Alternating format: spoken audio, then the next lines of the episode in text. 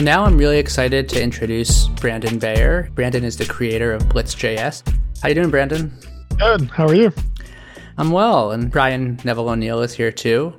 I want to jump right in. Brandon, for folks who aren't familiar, could you give a quick overview? Like, what is Blitz.js?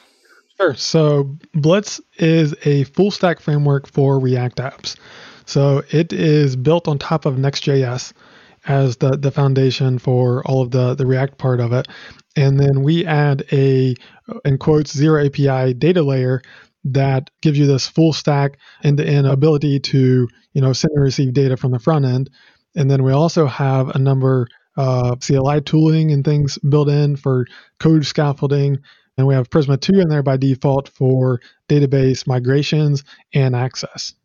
Got it. So is the idea that you could build any kind of full stack application in Blitz, or is there kind of a particular area of development that you're focusing on?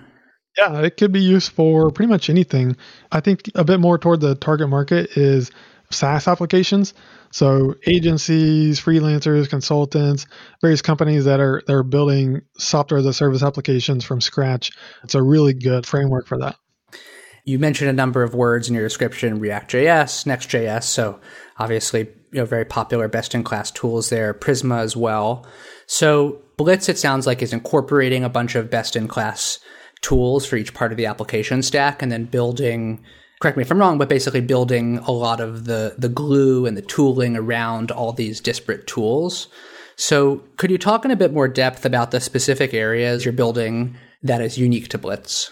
So, by far the the biggest thing is our zero API data layer, and to give a bit of context, I started doing web development with Ruby on Rails, and with Ruby on Rails, there's no API, right? You you can basically access your database directly in your uh, view templates. And so it's it's very simple. You don't have to worry about multiple different deployments, front end, back end. You know, it's just all one monolith. I started there and then went on and learned React and fell in love with React. And I love how you can build user interfaces with it. But it comes with this cost and this complexity of having an API layer because you have to have some way to get the data from your back end to your front end. I embraced that for a few years, like, oh, this is this is fine because I like React so much. But eventually it wore me down. I was like, there's gotta be a better way. So I ended up coming up with this thing, which we call a zero API data layer. And basically it, it abstracts the API into a compile step. And so it allows you to write functions that run on the server so we call them Blitz queries and mutations. You could also think of them as like a controller from Ruby on Rails. And so you import that function directly into your components and you can just use it there. You pass it to a hook or whatever and you use it directly. So there's no REST API or no GraphQL API, no data fetching. You don't have to use Redux. And so our hooks are built on React Query which gives you caching and cache invalidation, polling, refetching. And so it's a really nice end to end data layer that's super easy to use. And in fact, for a while, whenever I was using it, I would keep being like, wow, this is so easy. Like, how can it be this easy? You know, I've kind of, I've gotten used to it now, but it's pretty awesome. That's great to hear that it's built on React Query because one of the questions I, I was going to ask is basically how do you handle all of the messy aspects of, of building API layer code? You know, things like error handling and retry logic. So could you dig in a bit there? How do you access the, the features of React Query with this model where the actual React Query code, it sounds like it's being written automatically at compile time and not something the programmer actually interacts with? The React query code is in part of the library, it's not some of the generated code, but we simply wrap the React query hooks with our own hooks. And so we kind of hook into the cache layer a bit and add in our access points. And React query is great because it gives us all sorts of access directly to the cache. Um, and then we expose utilities to you too so that you can also directly access and modify that cache. One thing you mentioned was error handling. And that, that's a really awesome feature that we have in Blitz that I've never seen anywhere else. And it basically extends the try catch model of error handling all the way in the full stack. And so you can throw an error in your server code and then catch it in your client side code with a React error boundary. And so it just works, right? So if you're if you're using a query and inside that query you throw an error because they're not authorized or the item isn't found, for example, then you can have an error boundary in your app at the top level or somewhere else, and it'll literally catch that error all the way from the server And then you can say if this error is an instance of authentication error, render a login screen. Or if it's an instance of not found error, then render a 404 page. And so that's set up by default and is, is pretty sweet.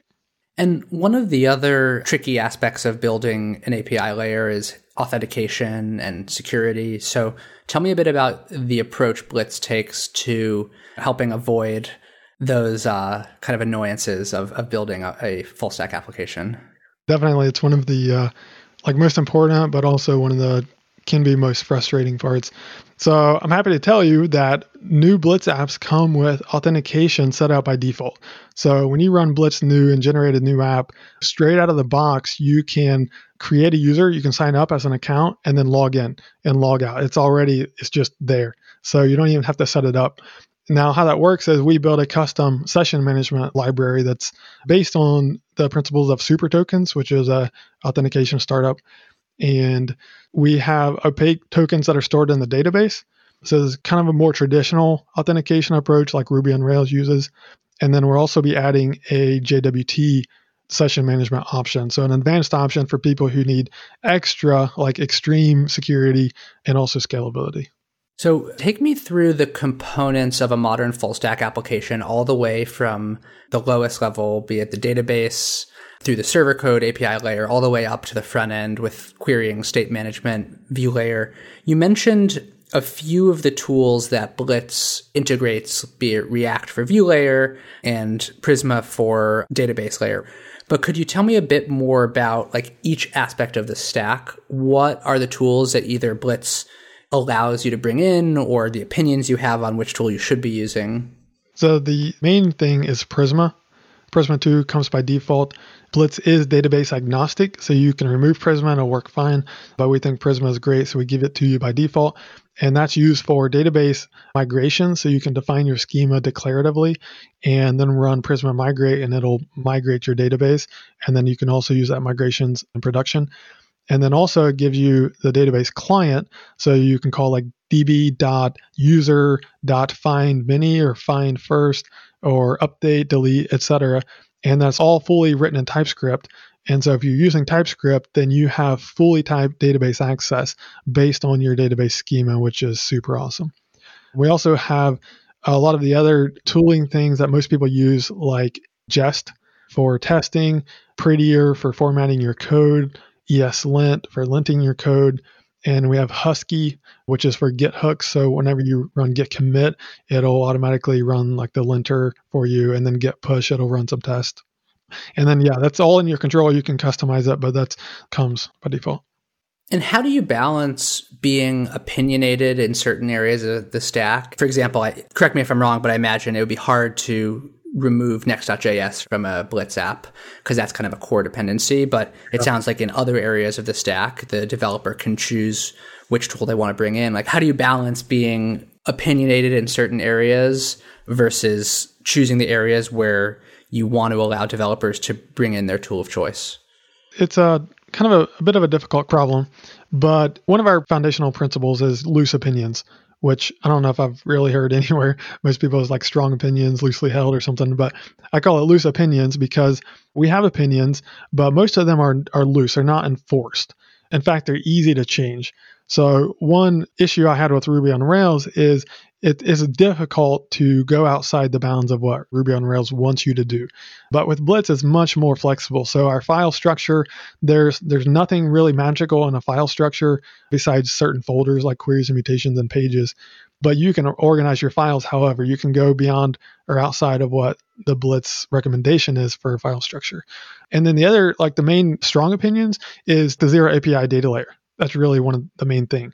It's like this is how you do you know your full stack database access but when it comes to form styling etc most of that we just leave to you and we're coming up with nice ways to get you up and running with those. So when you create a new app we ask you which form library do you want. And then we have recipes that allow you to install styling libraries with one command. So blitz install tailwind blitz install chakra blitz install material ui and that will integrate and set up like it could be two to 10 steps for each framework, depending on what they're doing, adding the providers, but you get that in one command. And so taking a step back, you mentioned, you know, Rails was kind of one of your inspirations for building Blitz. And There's some other prior art here. I guess there's, I would say older because they maybe been around for 15 or 20 years, like Rails and Django. And then there's some more recent full stack frameworks. I mean, one that comes to mind is Meteor. So I'm curious, like, if you're familiar with Meteor, you know, how does the approach you're taking with Blitz compare to, you know, what the Meteor team built? And I guess you started it recently, 2020 or so, you know, versus Meteor starting a number of years ago. Like, what has starting now allowed you to do that Meteor didn't have available at the time? I've never used Meteor, so can't offer a lot of uh, smart answers to this. But I've heard the Meteor team talk, and they're now Apollo. So they pivoted from Meteor to Apollo.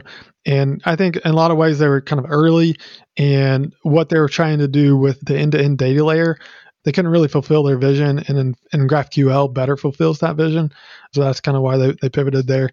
And another thing comes to mind is it wasn't built on React, which I think now it does use React. But my understanding is that Blitz is just a lot more flexible.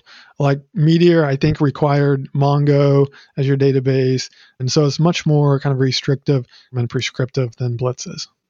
Yeah, that was my understanding as well, is that, you know, Meteor made the choice to be very, very prescriptive and there are advantages there. I mean, I think for larger teams, it can often be helpful to have a, a, framework that's very prescriptive and there's one right way to do things.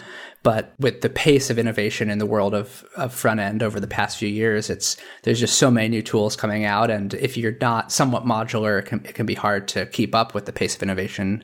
I believe that was part of what led to Meteor being a, a bit less popular, is the rise of React and these other tools that they they didn't allow to integrate in a Meteor app until more recently. And so, looking at the future and kind of your roadmap for Blitz over the next year or so, like what are you most excited about things that are going to come to Blitz in the future? Well, the first thing is getting to 1.0. We're transitioning to beta right now. Should have a official beta announcement relatively soon. It might be early January at this point, but then getting to 1.0, hopefully a couple months after that. And then beyond that, the big thing that I'm excited about is making integration with mobile apps really nice. So that, that's a common question is like, well, there's no GraphQL API. How do I do mobile app? I mean, you can add a GraphQL API to Blitz and use that because sometimes your your needs are totally different for your mobile app versus your web app, and sometimes that's fine. And then we can also add ability to generate client libraries. So take the Blitz queries and mutations and run a command, and it'll generate, say, a JavaScript or maybe even other languages, a library that lets you just easily call functions like get orders, get users, or whatever your functions are. And then beyond that, the real dream is to have the same experience with web as with mobile. So have your React Native code in your Blitz app, kind of like a monorepo, one monolith, and then import your Blitz queries and mutations directly into your mobile app code, your React Native code. And then we would have a compile step to turn that into a runtime API call too. And so if we can accomplish that, which I'm pretty sure I can, then that will be a really awesome experience because you can have web and mobile apps without any API, no REST, no GraphQL, and that would just be like an incredible experience. I saw on GitHub, you know, you you really start to build a community around Blitz. You know, you started the project, but now there's many hundreds of contributors, and I'm curious, like, how have you approached building community and encouraging folks to contribute to the project? Just one slight correction: we're only at like 170 contributors, not many hundreds. okay, well, we have many thousands of uh, GitHub stars. We're almost to 6,000 GitHub stars. But to answer your question, when I first announced that I was working on Blitz back in February 2020, I didn't have a GitHub repo or anything. I had a video clip of my prototype, but I was like, hey, I'm building this Ruby on Rails equivalent, and it kind of went viral.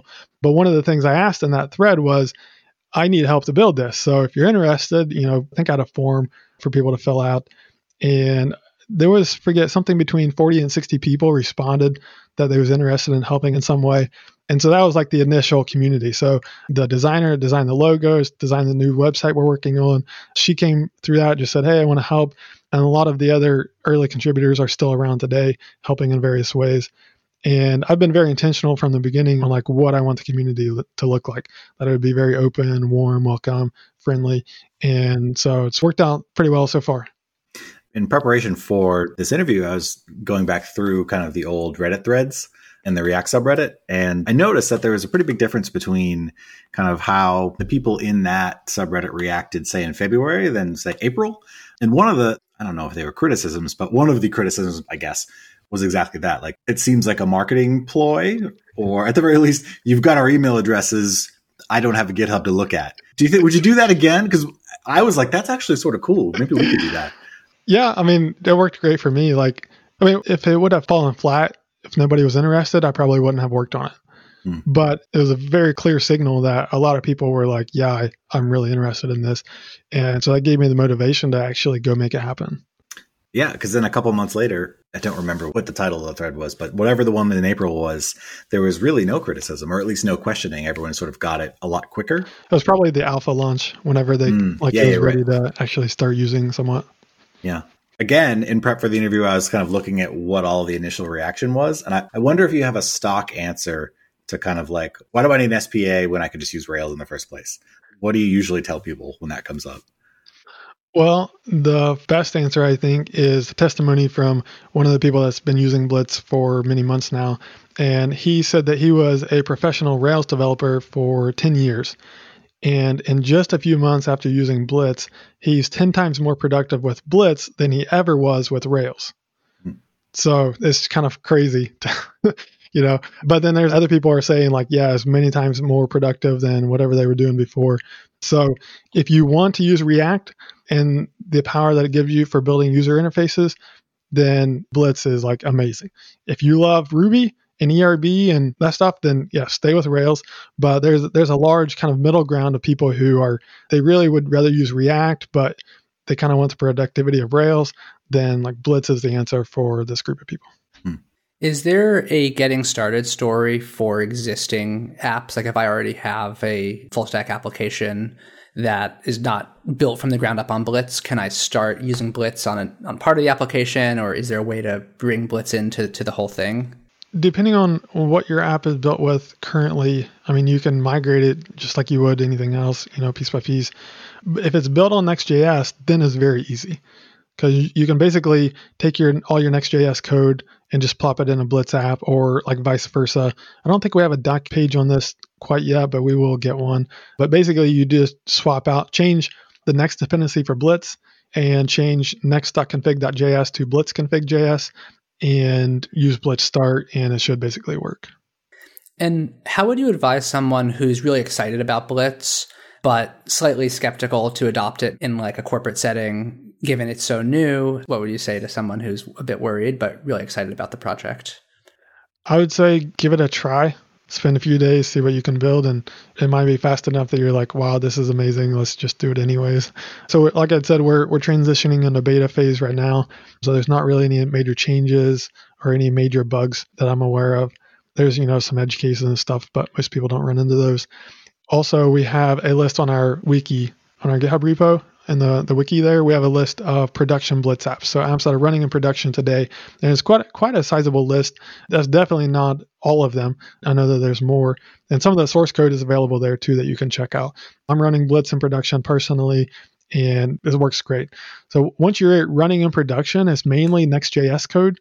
Like the foundation has already been proven for four years now, right? Next.js. So that's a huge thing that we have going for us and stability out of the gate.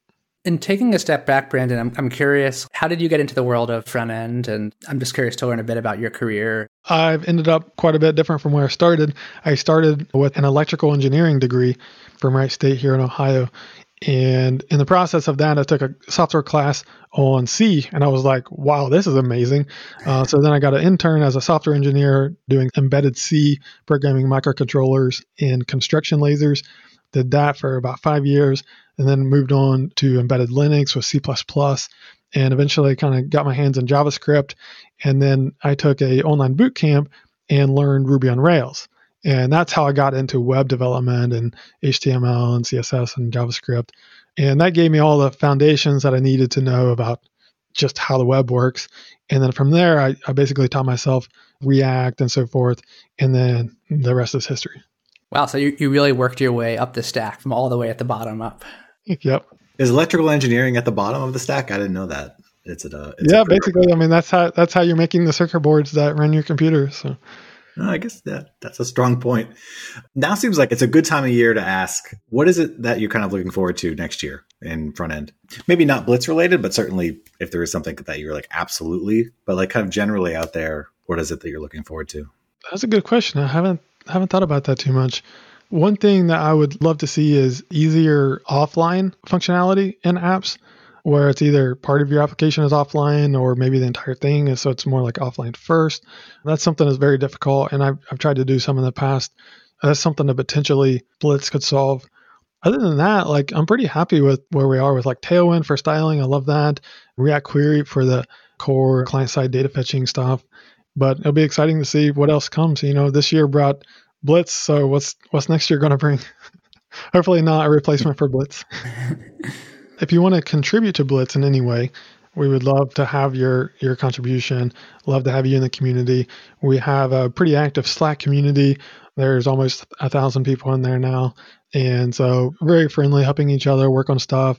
On our website, blitzjs.com, we have a doc page on how to contribute. And we start at the very basics. If you've never contributed to open source before, we have like a few steps. Watch a video on how to do pull request and how to use GitHub. And then we have links to issues that are ready to work on. So we have a bunch of issues that are labeled ready to work on, and those are available for anyone to come along and pick up. We also label issues good first issue and good second issue. So if you're wanting to get started, you can take a look at those.